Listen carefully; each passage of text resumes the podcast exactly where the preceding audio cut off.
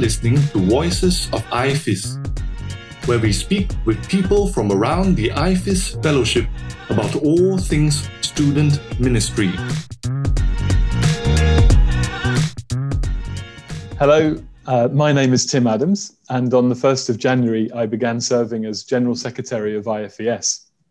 And one of the things I'd hoped to do in my first few months was to visit some IFES national movements and to meet students uh, and staff in person and to learn about some of the challenges and opportunities in different contexts. But sadly, uh, because of COVID, I can't travel and I have to work from home. So these visits are virtual. And today, I'm visiting Lebanon InterVarsity Fellowship. And joining me from Lebanon is Rita, uh, who's the coordinator of the Planning Committee of Students. Hello. And uh, Emil, uh, who's a, a, student majoring in financial engineering. Is that correct? Yes, hello. Yeah. And we want to also welcome anyone else who's listening to this from other parts of the IFES world. It's good to share this experience with you all. So, first, uh, a question for each of you. Um, I, I, did visit Beirut uh, some years ago as a guest at the LIVF uh, Christmas event, so I have some inkling of what a wonderful place uh, Lebanon is. But for those people who haven't been to your country, tell us a little bit about Lebanon and what you love about, about your country. Rita, what about you? What do you love about your country? Uh, Tim, we were talking about food before recording this. So I love the variety of the fresh ingredients that we actually plant and harvest in the country. So I love uh, how fresh our, our mm. fruits and vegetables are and how delicious they taste. Mm-hmm. So, as a cook, I love uh, the variety of the food here, and everyone who tastes the Lebanese cuisine will never forget it and will keep on uh, coming, f- especially for the cuisine. I, I can fully agree with that. Yeah, I yeah. can remember the colors in the markets and yeah. I can remember the beautiful food that I had there. Yeah. What about you, Emil? What do you love about Lebanon? Well, to me, Lebanon is culture its hospitality. It's more like diversity. I love everything about Lebanon, literally. It's, I love its nature, its landscape, uh, its people. And the most I like about Lebanon is our accent. It's unique. And despite all the problems that we face, the economical, political, the insecurity, we have no, not, not, no good infrastructure, but we still love our country. Yeah. When you say about your accent, is it uh, your accent in Arabic? Is it? Do you have a unique accent in Arabic? Yes, Yes, Lebanese have unique accent in Arabic. And um, so, what is the purest Arabic? Is it the Lebanese accent, or is it perhaps the Egyptian or the Jordanian? How would you describe life for Christians in Lebanon? I mean, what are some of the opportunities and challenges that Christians uh, face there? Rita, is that something that you see uh, among the students as well? That they, uh, when they think about their future, uh, that they do they think of staying uh, or do they, they have other ambitions? Most of the time, whenever I talk to students about their ambitions and where they see themselves in 10 years, mostly uh, they claim that they want to leave and never come back. Uh, very few of them uh, have ambitions in order to travel abroad and come back, but mm, uh, uh, that's very um, small percentage of students. However, the majority think of leaving the country and never coming back. And that is because of the despair and the hopelessness that they sense, especially in, in the last couple of years, in starting in 2019. Uh, where when the revolution started in Lebanon and it is ongoing since then. Mm-hmm. Uh, many people have already migrated. We have lost a lot of youth, a lot of working people. Uh, and we are still losing them. So whenever I talk to students about their future plans, 90% I can uh, say that the, their plan is to leave, be it Europe, be it the States, be it Canada, or even uh, Africa, anywhere outside Lebanon. And that is very uh, heartbreaking because if we lose Christian youth now, who is going to stay in the country in order to um, evangelize, in order to support people, in order to be the light and the salt in university campuses or in the workplaces. Mm-hmm. which are very diverse. Allow me to say that workplaces in Lebanon and schools are very diverse because they hold many people from different cultural backgrounds in the same classroom or in the same workplace. Mm-hmm. So, um, so that's why currently we see a few number of Christians in the workplace, whereas uh, we have people from other religions, uh, and that is because of the immigration of the Christian youth in specific. Mm-hmm, mm-hmm. Um, Emil, uh, you're a student right now. Um, I wonder, I'd love to hear your story, uh, and then maybe you can also share a little bit how this uh, issue of um, uncertainty and immigration impacts life on the campus. But how did you come to uh, to to hear of LIVF and to and to, to know Jesus? Well, according to the immigration part, I guess as a student, as a Lebanese student majoring in financial engineering, as a Christian student too, I'm not staying in Lebanon. It is my dream to stay in Lebanon, exercise my Christianity in Lebanon, where in the other parts of the Middle East, we can't exercise that Christianity, honestly.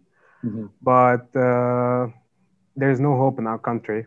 It's uh, the economic crisis is uh, is going bad. It, it's not getting better. Mm-hmm. So as a student, I'm leaving Lebanon as soon as possible, but I want to come back and die in Lebanon. That's it. Mm-hmm. Well, according to the LIVF part, I'm trying uh, my best not to be dramatic about my experience, but I would name my testimony with the LIVF as a spiritual rebirth. Can you so, repeat that? Uh, the spiritual rebirth. Yeah. Uh-huh. So uh, uh, it all started with the global pandemic that uh, hit us so hard Mm-hmm. And I was in despair, devastated. And uh, sometimes I was praying, and sometimes uh, I didn't go to God. But despite my prayers, COVID 19 is, was spreading so fast, more death rates uh, each day. And God is not responding to my prayers. That's how I remember things uh, that were going to lead me to atheism. Mm-hmm. So my agony, my suffering made me doubt the existence of God. But at that time, I, I was saying and wondering, do you God, if you God exists, why do we suffer? But uh, I had a small hope until the 4th of August 2020. It was the Beirut blast. Uh, it was my apogee, where 210 people were confirmed dead, at least 6,500 people, people were injured, mm. and more than 300,000 family were homeless. So I said, why would I pray for someone that is causing me pain and suffering? Mm-hmm. And I told God that you are unfair. So uh, one night I was alone having my drink, and I said, God, this is your last chance. Give me a signal, show me that you exist. And a few minutes later, I received a message from Farah telling me, Emil, tomorrow is our LIVF meeting at 7 p.m. It occurs every Thursday to discuss a certain topic from the Bible. Mm. So, would you like to join? Honestly, I was shocked. I, I was scared. And, and I smiled and said, Thank you, God. But and wow, it was so fast. Your signal was so fast. And uh, uh, we started our first topic with Farah, that is about lamentations. So I, I started to understand God more. And then uh, Farah recommended that, I should read the Uncovered Bible, the Gospel of John, where I understood the blessing and the grace of Jesus Christ and Christianity. Wow. Yeah. And uh, after that, I uh, realized that how long are we going to live in this filthy world? Uh, it's 50 more years or less. I don't know. Uh, it's nothing. I want my I want that eternal life that Jesus promised us. Mm-hmm. I, I, want to be with Jesus. God sacrificed His Son on the cross. All the pain that Jesus had to endure for our salvation, I wouldn't throw that away. Mm-hmm. And uh, then uh, in the university campus, when I go to the campus after this lockdown, I hope so after we get vaccinated. I hope that I can share the LIVF vision in my university. Yeah. Uh, and I would like to thank LIVF, especially for uh, his faith and love for God made, made me jealous. I said, I want to be that guy. Thank you, mm-hmm. Farah, for accepting me, for helping me, for answering every question I ask when, whenever I ask it, and for recommending the Gospel of John. And uh, I guess that God is just, He's loving uh, and merciful, and LIVF, thank you. You are my family. You saved my soul. And you offered me a way of life that, ma- that made sense. I didn't have a purpose of life before LIVF. Wow, Emil, thank you so much for sharing that that story. I mean, it's beautiful to hear that, and just uh, to be reminded of how uh, God is at work behind the scenes, and just at that moment when you were calling out, uh, um, Farah was uh, aware and listening to God's voice and was able to to step in. I'm yeah, that's a wonderful testimony of uh, yeah, it's a wonderful testimony of God's love for you and for your country. How as a global fellowship can we stand with you uh, at this time and, and what is it about is it what is it about being part of, uh, of, a, of a larger IFES fellowship that, that is that is that is helpful for you any of you uh, who would like to answer that uh, Tim, uh, I'd like to share something that has helped me, and I think it's in the context. Mm. Uh, after the Beirut blast, we had phone calls from general secretaries from South Africa, uh-huh. and they and they said, Guys, we need to pray for you. So let's meet and pray together. The meeting, uh, uh, during the meeting, we shared briefly what happened uh, after the explosion, during the explosion, and then we had the time to pray. So there were people praying for us, and I cannot tell you how touched and how influenced I, I was by their initiative because I felt like, okay, we are not alone God is sending believers from all over the world just to help us and support us. Even even through Zoom calls, even virtually, people were there, and there were many people from all over the world uh, participating in the meeting and praying for us. And you cannot imagine how encouraged and supported I was. And I felt that the Lord was speaking to me through those people and giving me hope and encouraging me keep on praying. Do not be discouraged. We are here. We are a whole global family. So we really appreciate um, your prayers and we would be very much encouraged if uh, if we see people all over the world praying for us. And of course on the other hand we will be praying for them and mm. sharing this fellowship with one another. Um, so i'd like to thank them also. Yeah. i already did but also uh, sending them my regards. Um, it's interesting because I didn't know about this connection between SCO South Africa and uh, LIVF until this morning when I was on a call, and one of the people on the call was the chairman of the SCO South Africa movement and the regional secretary from uh, the uh, English speaking Africa region. And they were sharing what a blessing it was from their side uh, to feel connected to something bigger and to be able to join you in prayer and solidarity. So I'm so happy to hear that how, how it was um, you know a support to you. But uh, i want you to know that it was also a blessing to, to them uh, to be able to share uh, some of that with you. It's uh, it's amazing. I wonder if i could ask each of you if you could uh, share perhaps uh, a prayer request maybe for yourself or maybe for christians in your country or for the country as a whole at this time. And then um, we'll spend a, a moment praying together maybe Emil, uh, could I? How can we pray for you in these uh, days as being a student uh, with uh, so much going on around you, and uh, and as a as a, a new Christian, really, uh, we'd love to pray for you. Well, I would like to start with praying to my country, to Lebanon. Mm-hmm. I hope that through repentance we we can yeah, things will get better I hope um, uh, you can pray for uh, our leaders, our government. they are corrupt, as you can know, as you can see. They are they are playing a dirty game on uh, their population to on the Lebanese people, mm.